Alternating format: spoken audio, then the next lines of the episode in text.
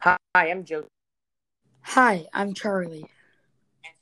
And today on our podcast, we will be talking about value. Value is the light and dark shades of a color. Three values of color are shade, tint, and tone. Shade is a color mixed with black or other darker colors. Tint is a color mixed with white and other lighter colors. And tone is a color mixed with gray or brown.